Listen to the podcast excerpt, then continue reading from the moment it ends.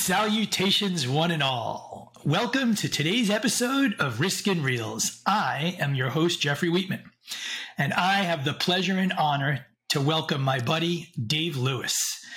Uh, Dave and I have known each other, I don't know how long, eight, nine years now from from a conference with it was 12, 12 years, years, maybe longer yeah, it's been it's been quite some time. So I'm super excited to get to uh, to talk to you today. I know it's been a little while getting this uh, getting this set up.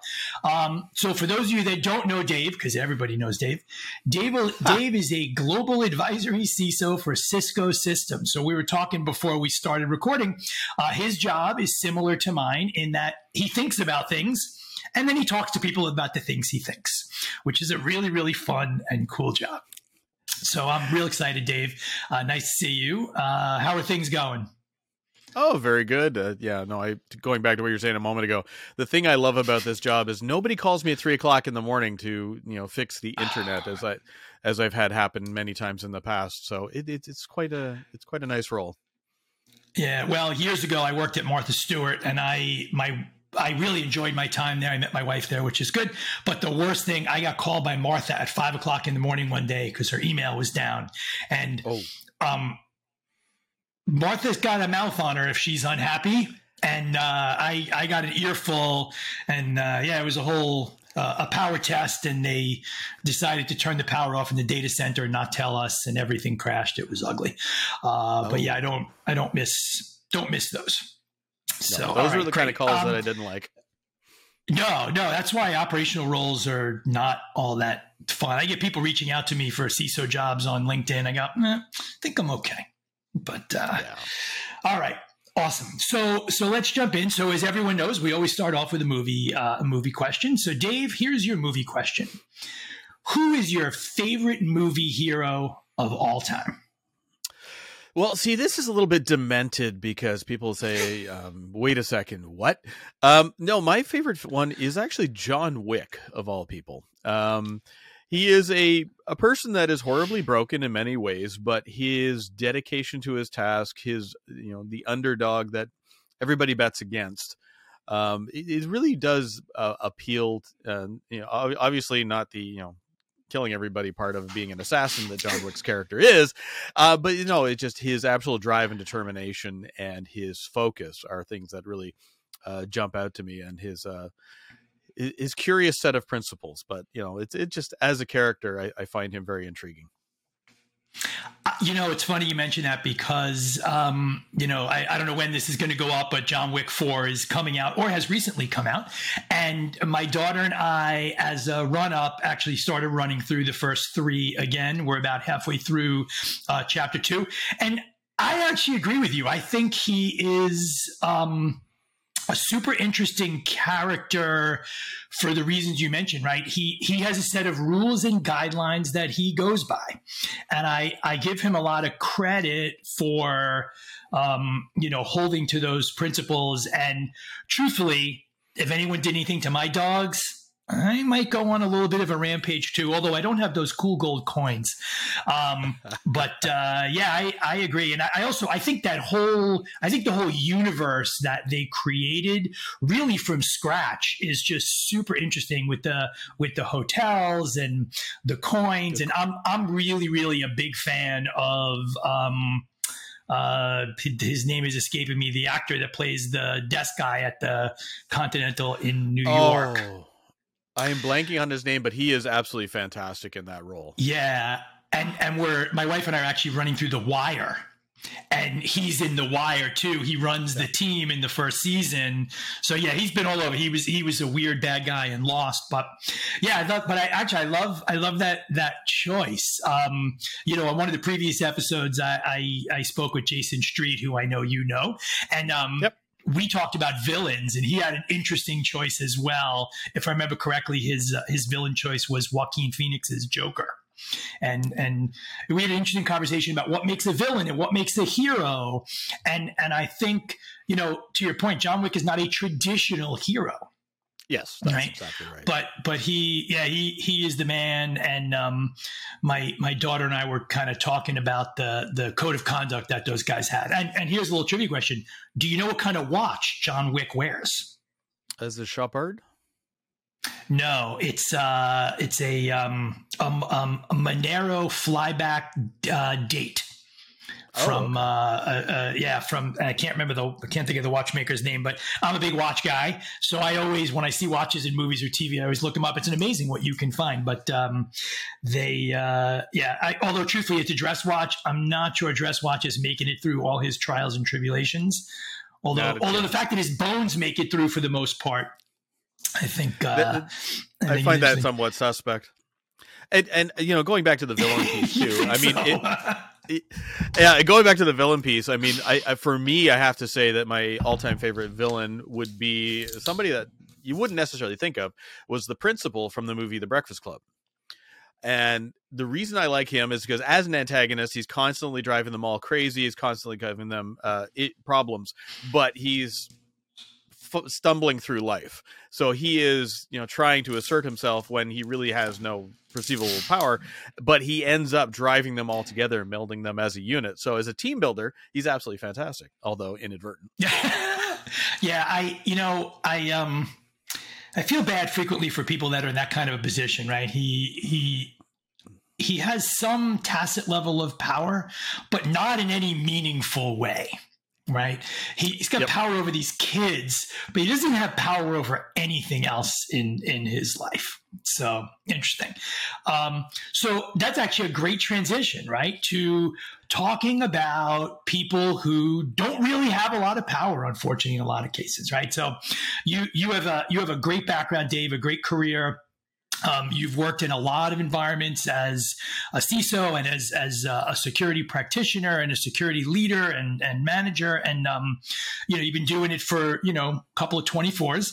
So I think, I think our audience would be interested to hear, uh, interested to hear, I think a couple of things, right? So what have you seen as a change in, in security, you know, over the last you know, 10 years or so, good, bad, and different things are getting better, things are getting worse? Um, so one of the things I've seen is a lot of industry verticals are playing catch up. So I spent nine years in control systems, and one of the things that I'm actually happy to see is they're now getting to a better place. They still have a very long road to go, but compared to where I was, it was it's really come a long way. And the piece that I pull from that is something I encountered far too often was uh, what I call security debt, and this is accumulated technological debt that had become a security issue within an organization. Now, the crazy thing here is, as we're going through looking at all these different organizations over time, I see that now that has actually gotten worse, and the pandemic really played into that because a lot of organizations they did what they had to do to keep the lights on. They did what they had to do to get their forces, uh, workforces up and running, and making sure that they were still in business and as a result, a lot of risks were accepted. And I'm worried that those risks will not be revisited in the future, and then these security issues will compound over time and then come back to haunt them. I mean, I'll use Heartbleed as a very simple way to uh, point back to it. You know, every company on the world was using this for their SSL library, and for two years, it had a major exposure that went unnoticed for whatever reason, uh, either by malice or by uh, the whoops factor. Well, I don't think we'll ever know the answer to that, but this is the type of thing that can manifest over and over again and we've seen it with the data breaches that have happened over the years like i remember back in i'll say 2012 i think it was i started a web page where i was tracking data breaches and at the time the biggest one was about 7 million records was in the data breach that was big news at the time Nowadays, nobody would even now. blink. exactly, nobody even blinks now. You get orders of re- uh, orders of magnitude of billions of records being breached on a daily basis. And so I think that while we have better technologies, we have better tools available to us because of things like, um, you know, faster code production into being pushed into, uh, sorry, faster code being pushed into production, um, cl- you know, cloud instances, all the rest of it. It is far simpler for organizations to do things faster and in a more convenient manner. But unfortunately, a lot of times security becomes an afterthought eh, or not thought of at all. And these problems compound very quickly. So that's a great sort of. There's a lot of good stuff there. Let's unpack a little bit. So you so you talked about the security debt, and I think that's an interesting one. And uh, the story that I share, my cousin works for an investment bank, and when COVID hit, well, they sent everybody home, right? Because investment bankers, all they do is play golf and sit in front of a Bloomberg. They didn't have any computers, so what they do? they pulled all the computers out of the IT lab and sent them home. So he was running an old version of Windows. There was no strong authentication, no disk encryption, but they had to keep the lights on. They had to keep the money flowing. And about four months later, I happened to talk to the CISO from my previous job, and he said, Oh my God, like we don't know what we did. They then had to go back and go, okay, well, what computers did we send out? Can we update them? Do we need to get them back? And I think, you know, in in the industry you mentioned talking about you know industrial controls they may never go back they may only find out about those gaps when it's time to update to the new to the new systems so in in your role let me ask you a question talking about debt and and risk so one of the things we've started to hear about you know i think there's there's an economic adjustment coming. We don't want to call it a recession yet, but I think that's what it's going to be. So we're seeing a lot of organizations willing to accept a lot more risk as a result. Are you seeing a shift in risk appetite or risk tolerance in the folks you're working with and talking to? Uh, honestly, I'm, what I'm seeing is a lot of consolidation, um, where organizations would have had, you know, a hundred different vendors that we're dealing with are now consolidating down to the least amount they can actually use to get by. And I think a lot of this is, you know, helping to shore up against the eventualities where some of these companies might conceivably be gone overnight and they don't want to be held you know holding the bag saying oh you know how do we get this technology taken care of? So they're then they tend to be moving to uh, larger conglomerates or more established organizations um, with the hope that they will be a, you know a sustainable future. Uh, but from a risk perspective i see that you know organizations are doing a better job of reducing that because you know when we're looking at security debt and things to that effect, a lot of organizations really are waking up to the this is a clear and present danger for them and that they are doing their best to not only harmonize and streamline organizations uh, their their organizational security, but yeah, you know, you ever have one of those moments where your brain just goes, "Yeah, we're done here." Yeah, that's just what happens. Yeah, all the time.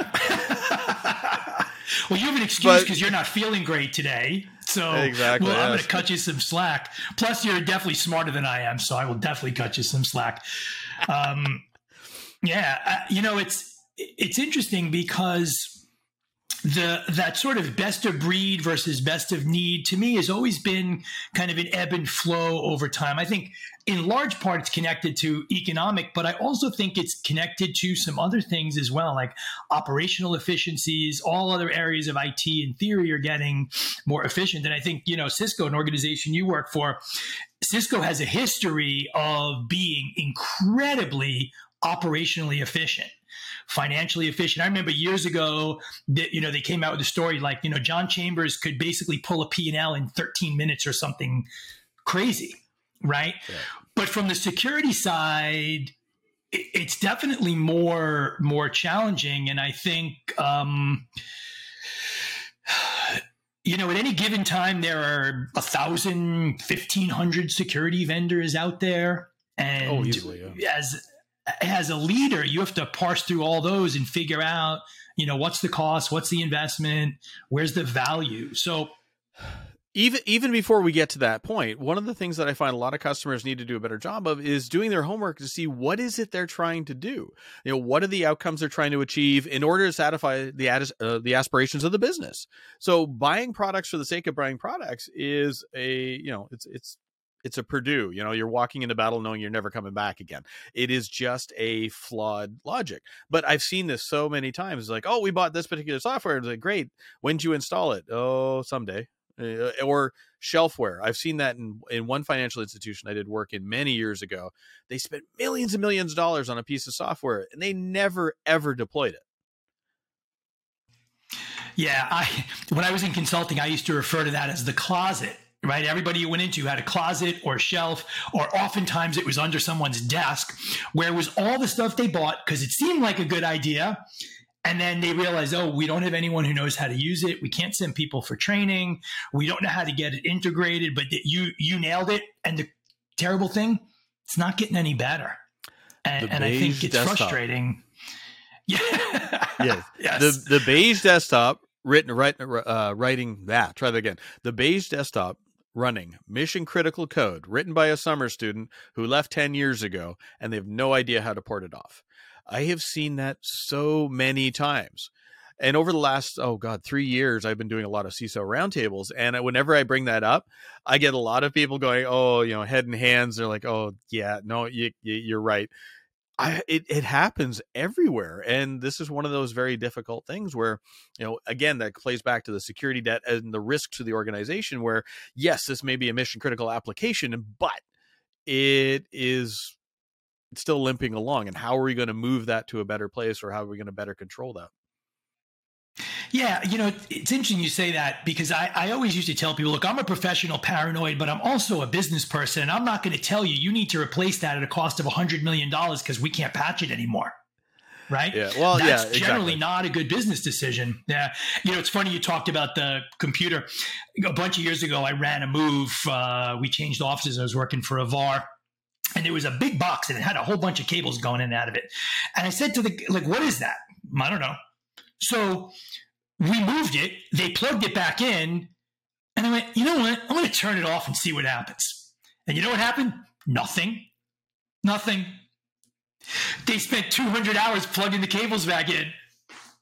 And it literally, it was it was a failover from six years earlier. Oh my god. So this drives me crazy because I did the exact same thing. I was working in a power company and we had this system that was causing all sorts of trouble on the network. It was having a panic state. We ended up having to unplug it because we couldn't figure out who the business owner was, who it was responsible for that, because there was no proper documentation for that particular system. So finally, I just said, enough. I pulled the Ethernet cable, I put a note on it in an envelope, and I left it there. And eventually, you know, the system owner did contact me and said, look, this is mission critical. We need this up now. I said, would you like to join me on the raised floor? So we walked out onto the raised floor and he was spitting fire. And I walk over and I looked at it and it said Ethernet cables hanging there. I said, Is this your server? He's like, Yes, that's it.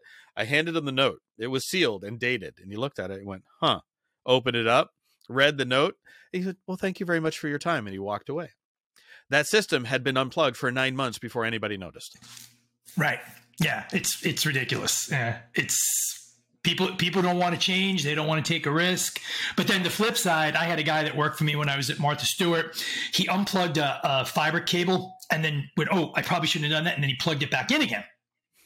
So of course he caused uh, iterative repeating re- recalibration of the network. So the whole network was down for 39 minutes until it got caught up. If he just would have left it unplugged it actually would have been okay. But he plugged it right back in oh, it's yeah. He didn't. I mean, he didn't last long. We we fired him for a variety of um, disastrous behaviors. Yeah, um, I would say um, that qualifies. uh, and that wasn't even the worst. Uh, whole backup things, but anyway. Um, so, so the security debt, I think that's a that's a great takeaway. I think for people that we hear a lot of people talk about technical debt, and our mutual friend uh, Lee McMullen um, he he's talked to a lot of people about that whole the whole technical debt and how you get rid of it. Um, and you know, since you saw him last, he actually changed jobs over at my former employer. He's now a mad oh, scientist yeah. working on my old team. Um, but uh, you know, he I saw him in Dallas a couple months ago, and he gave me a set of beads that he wore on stage. He said they were filled with his chi. And for anyone who knows Lee McMullen, his chi, his chi is very powerful chi. He's got big chi. So I wore them on stage in Toronto, and I killed. So I I, I said thanks, Lee. Mm-hmm. There you go. uh, that's awesome. So so security debt. So that that's a great one. Um, what about so let, us shift gears a little bit. I'm going to kind of hit you with something. So Chat GPT or GTP. Ah. I always mix it up. Chat Chat GPT. I actually have a yes. presentation in front of me that I watched yesterday. So what do you think? Is that the future of security? Is it the, the detriment to security, or is it some combination thereof? Uh, quite literally, it's another hammer. Um, and that's one of those things where people are like freaking out about it. And it's like, no, it's just yet another tool. And while it is very convenient in the things that it can do, um, we have to be you know quite aware that it is literally just another hammer, and how are we going to implement that? And we're going to see other technologies coming out. We're going to see that from uh, Microsoft and Google. They're coming out with their own uh, iterations of this. And I know ChatGPT apparently has got a paid version coming at some point. I so I've been using this morning. Yeah, and I've been using this for all sorts of interesting things. Like I, I got it to write blog posts for this. Uh, like so, I was spinning up this like fake website uh, for the sake of just seeing what it will do, and I get it to write blog posts on all all the different things. and it's actually remarkably good at it. But what I do is then I then take it and then wash it through Grammarly to make it clean it up so it doesn't look like it came from it, and it's usually spot on. But the one thing it won't do, and I'm quite disappointed and it will not let you pick lottery numbers. No, it also will not make sports forecasts. I asked it who was going to win the yep. Super Bowl. They, they, wouldn't tell me. Um, but you know, so it's interesting. You, you, so I've been experimenting with it as well, and I, I actually put it through a little bit of a challenge. So I asked it this question: Where should the CISO report? And it oh. gave me nice thing. And then I said, where should the CISO report in finance? And it, gave me a nice answer, different reporting structure. And then I said manufacturing, energy and utilities, and I hit it with a bunch of other verticals. The write up was almost exactly the same. The reporting structure was slightly different in insurance and I think finance. It gave me different things. But I just feel like it's I mean, let's face it, right? It's leaps and bounds above any of the other AI we've seen before. And I think people are oh, blown yes. away by that. And I, yeah. I, don't want to minimize the power because I think it's a very powerful tool. But I, mm. I just, to your point, I think we can't people can't rely on it 100%. You know, AI, I don't think will ever be a standalone security thing, right? I think it's got to be supplemented by people and intelligence. Oh, Although there's a lack of that, unfortunately. But um, so hey, I'm right here. Do you, do you are you are you hearing any buzz? Because you you probably have some great exposure that I would never have. Are you hearing about any vendors that are looking to bring in this particular technology? Or i mean you mentioned google and microsoft are building their own but you know i won't ask you um, what cisco's doing because that would be an unfair question but uh, are you seeing well, security it, vendors it, looking at this stuff you can ask it because I actually don't know the answer for Cisco, so I, that, that's fair. Um, but I have not seen any other vendors do that. However, um, RSA is either right about now or in the future, depending on when this airs. Um, and I'm guaranteed we're going to see that all over the floor because every year there seems to be a theme. I remember one year it was cloud security. And it was amazing because there was one company on the floor, they were cloud enabled, all the rest of it. And I said, What about this makes you cloud? And they said, Absolutely nothing. It's a rack, uh, it's a, they had a 2U server that you could rack. And I said, Well, why do you say cloud? And they said, Well, because all the VCs are paying attention to it. I was like, oh my goodness. So I fear that we're going to see a lot of that because you're right. AI up until now has been an if then else statement uh, ChatGPT really does change the horizon in many ways. But um, again, going back to it, when I call it a tool, I don't mean that to take away from it or denigrate it. It is, but it, but it is what it is. We have to frame it accordingly. I was at a conference in Singapore a couple weeks ago, and my friend Jay Turla from the Philippines was giving this talk about uh, hacking cars. And he actually used Chat GPT to create two modules for his car hacking tool, and one of them worked. So it actually okay. wrote code for him and it was viable. So obviously these are early days, but with something like this, I believe we're going to see this accelerate very quickly. As to integrations into security products within the industry, I don't know yet how that's going to work out or if it's going to work out, but uh, it'll be uh, very interesting to see that play out over time. Yeah, no, I, I, I agree. And the, the it's funny you mentioned the whole buzzword thing. There was a study I saw a couple years ago. Uh, a company that tracks uh, VC investment out of the UK looked at uh, 300 companies um, that had taken in funding that in or around AI, and they found four, four of them actually had a product. All the other ones had an idea, and they were hoping to they get money slides. and build a product. Yeah, and it's just and I that that's one good thing about the economic adjustment is that that VC money starts to kind of pull back a little bit, and we get a little bit of, of sanity. Okay, my my dog is trying to what are you doing, dude? He so does not know anything about... about... artificial intelligence, and and in fact, he doesn't know much about intelligence. Is all. My wife and I call him DeVry Institute because he is uh, severely lacking. Um, so, w- anything else you see? You're killing anything me. else you see on the anything else you see on the horizon like that people should be looking? At? I mean, you're you're definitely at the cutting edge. I mean, you work for one of the biggest tech companies in the world, right? You know a lot of people, right? Anything coming that you think is going to change the world? I know that's a little bit uh, hyperbolic. Um, well, yeah, uh, one of the things that I've seen, and I'm, I'm hoping that it's going to get more and more traction, is uh, returning to zero And what I mean by that is going back to all the things that we should have been doing fundamentally 30 years ago. Um, you know, risk reduction, um, network zone segmentation, uh, proper authentication methods, all of these pieces that somehow along the way we lost the you know the narrative and we started chasing the ooh shiny like the chat gpt or you know dogs running around your office and you have to close the door but i couldn't resist that one uh, but yeah no i, I um, I, I, I think that we're going to see a lot of returning back to those core fundamentals that we have lost uh, the focus in many ways. Yeah, you know that's a great point. Um, you know, when I was at Gartner, I used to get people going, uh, you know, what what what's like cutting edge? And I go, are you get you getting your patches out? Uh, do you you know have you done the first six controls in CIS? What? Okay. So until you do that, though, these cutting edge things, uh, to your point, going to be shelfware, right? Yeah. But everybody, you know, people want all this sexy and cool in there. I guess there's just nothing sexy and cool about patching, but it's super, super and, critical. People don't yes. do it.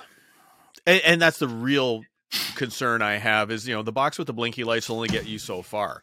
You want to make sure that you're like defined repeatable processes will help reduce risk in any organization. And you don't need a vendor to tell you that. You, you can do this yourselves as a, you know, a, a customer environment. Um, and I think for vendors, but, we have but to do people do oh. it? Do people do it? Do people look at process? I haven't seen um, it much. Well, in the the CISO roundtables that I've been hosting over the last three years, I actually have seen quite a large number of them leaning more okay. towards that as a you know way to change things. Sorry, um, and I, I think that that is going to ultimately get us to a better place if we start focusing on the human element because we do tend to get lost in the you know the zero days the the product with the blinky lights all that sort of thing. We tend to lose fat uh, you know focus on the human element that is the part where you know a lot of the security issues come from. As long as you got fingers touching keyboards bad things are going to happen. So rather than vilifying the users we have to do a far better job of making them part of the solution and help bringing them into the fold in many ways. And uh, hopefully if we focus more on the human element, the security debt reduction, um, and you know all those core fundamentals, I think we're going to get to a better place. All of the tools from all the different vendors absolutely are going to help, but you have to make sure that you're putting it in focus. There is no such thing as a silver bullet. There's nothing that you can make, wave a magic wand and everything's going to be fine. It is going to be down to the humans. You have to make sure that you have folks on staff that are able to execute on your outcomes to help support the aspirations of the business. So that that's all true unless we replace all the people with robots. As long as I can just, be the just, Gonk robot from Star Wars. Just a thought. Have just you ever noticed thought. in every Star Wars movie there's that trash can that walks around and just says Gonk, Gonk, Gonk? That would be my role. Oh, I was hoping that would be my role. I, you know what? I'll I'll be the the trash compactor because uh, that's uh, I think I'm well well qualified for that. Um, or K2SO. So, there you go. so so people, right? I think that's a great yep. a great thing, right? So um, training, awareness, education. We know it's big business. We know there are companies out there that doing that do it, and yet sometimes all it takes is one person clicking a, down, a link or or opening a file that they shouldn't open. Education's never going to be perfect, right? Never. Doesn't mean give up on it though. Okay. All right. So what do you what do you see as do you see any changes or do you think it's just going to be the same old all right we're going to tell you all the stuff you should do and all the stuff you shouldn't do and then in 6 months we're going to tell you again Oh no, that that never works. We've shown that demonstrably that that has limited utility. One of the really amazing things of the pandemic, and I can't believe I can say something positive about the pandemic, is how organizations changed how they viewed uh, hybrid work and you know people working from wherever. and I think that that is the part that uh, I think has really fundamentally changed things. Because at one point in the past, if somebody said, "Oh, I'm going to be working from home on Friday," that just meant they're going to play golf or whatever it happened to be. Uh, nowadays, it's like you know, working from home is more of the de facto standard than not. And a lot of organizations that I you know in, informally polled said that they found that quite literally productivity increased when people were working remotely. Um, and this is one of those things that historically the mindset was such that that was never going to work and we were able to prove that it was able to work. Do, do you think that's going to change the security model though now that people are working from home more? Yes, and the reason I think it's going to uh, do that is because now organizations have to find better ways to handle the posture of the devices that are deployed, how they're going to enable the users to, you know, know that they're part of the organization, to know that they're safe and secure, because you're taking into account the human element. You're democratizing security in that you don't want somebody in finance to have to worry about how to configure a firewall. You want to give them tools written in a way that's going to be easy for them and not an encumbrance. Um, like I love PGP, don't get me wrong, but I would absolutely never get my mother to use it because I still like to get invited to dinner once in a while. Yeah, you know, that, I think that that's a great example. I I worked for a consulting company a while ago, and um, they, one of their big things was encryption. And I'm like, the, the problem though is no one no one who actually needs to know how to use it knows how to use it. The tech people are already doing stuff like that, right? Yep. But we end up with these very, very complex tools that are just so difficult to use and to engage with. And and I think to circle back, maybe that's where some of the AI stuff comes in, right? AI can learn patterns and you know, oh, people in finance tend mm-hmm. not to encrypt their stuff, so let's give them an easier way to do that. And I think that's that's an interesting. Yeah, that would be synergy, an interesting right? hook. Yeah, like taking that and hooking into something like XDR or something along those lines, where you can get a far better level of visibility as to the threats in your environment. That's a great way to look at it as well. Yeah, XDR. For those of you that, those out there that may not know, what is XDR? Uh, oh my God, the cold medicine has taken my brain. I've said it. Extended detection and response. I was giving you. Thank I you. I was giving you a softball. Yo, yeah, yeah think, no. Yeah. Well, you the know cold, it's funny, right? You, yeah, it's funny because you and I we've had this conversation about how much of what we do is about communication, and then even still, we have a tendency to do that, right? Where we throw acronyms out, we just assume people know. I believe me, I do it all the time. And you know when I perfectly do it? guilty when I'm tired, when I'm tired, or I'm on my eighth call of the day. You know, I work from home. My wife in the other room, she'll come, she'll go, What are you talking about? I have to kind of think about it. And, um, it's it's it's funny. I didn't mean to put you on the spot there, but I think no, it's a no, great example, right? Of of of the fact that even even people like you, I mean, you are you are a extraordinary communicator right? You were able to build a bridge between, don't laugh, you were able to build a bridge between business and technology. And that is a skill that a lot of people don't have. I know tons of really, really great technical CISOs who can't talk to their boards, they can't engage with the CEOs. And therefore, we get marginalized and we become the people who say no. And, and that's why I think that's such an important thing. Uh, and I agree completely there in a lot of ways, it's like you know, historically, we always complained as you know, we are security folks. Nobody's the, taking the dog, us seriously. The dog, is, the dog oh. is back. Come here. Yeah. Okay. There we go. There Say hello. There That's we go. Dave. Hello. oh boy. Sorry. Oh, communication. No worries. communication. Uh, yeah, no. In a lot of ways, we are, you know, to take that analogy right there, we're the dog that caught the bumper. So historically, people kept saying, you know, nobody ever takes security seriously, and then now, a, a great knock-on effect of the pandemic is now people are taking security seriously because they have these hybrid environments. They have to figure out better ways to do security, and um, as it, it's just amazing that now that we've caught that bumper, we got to figure out what to do with the car. So and and that's one of those things is as as a maturing industry vertical, for want of a better term, we look at you know um, healthcare, we look at jurisprudence. These are industry verticals that have been around for hundreds of years. They have established processes. They are you know mature. We as a field definitely are very early on in that curve. So um, I, I think that the last few years has absolutely been a leap forward for security folks in that organizations recognize us as you know one of the adults in the room as mm-hmm. opposed to that crazy person with the tinfoil hat. Well, but you've been to enough DEF CONs to know there are still those people, and some of the most brilliant people we know are not people I would want to put in front of a board.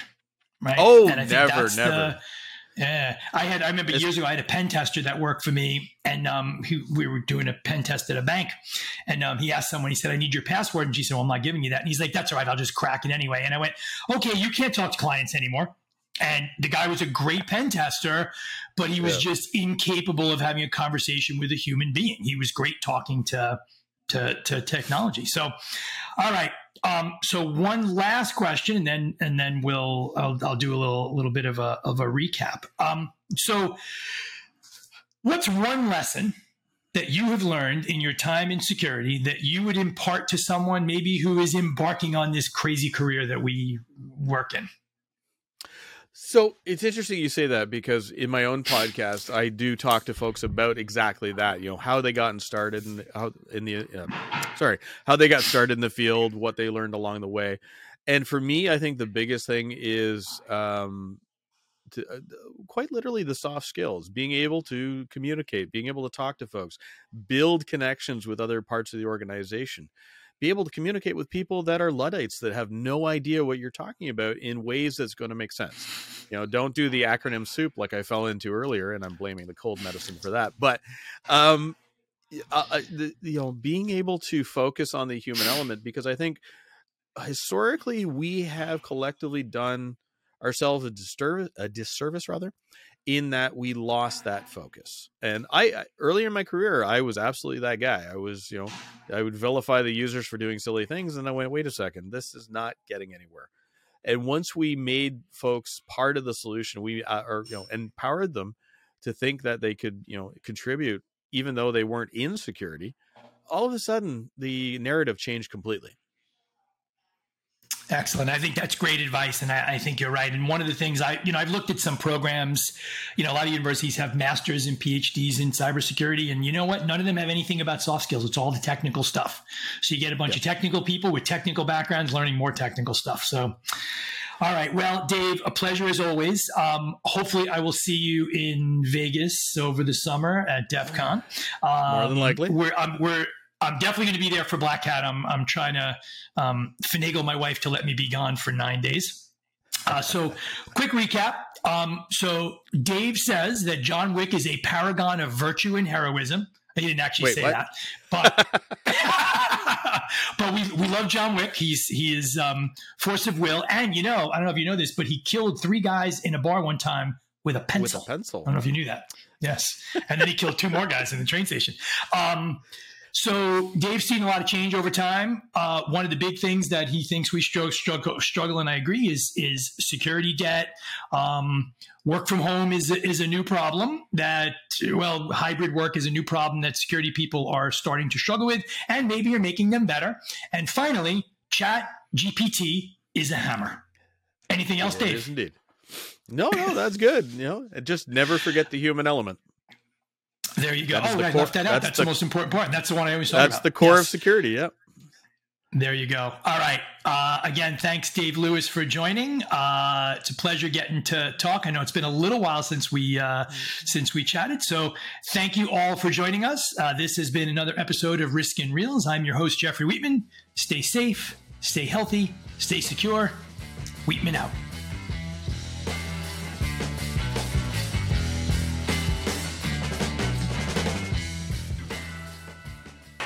Thank you for listening to Risk and Reels, a cybersecurity podcast.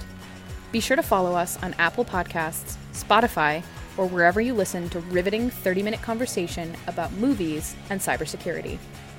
Jeffrey will be on the road this year at some of the industry's biggest events, but you can always find him on LinkedIn and Twitter at Jeffrey Wheatman. This podcast is powered by Black Kite, the only security rating service to deliver the highest quality intelligence to help organizations make better risk decisions.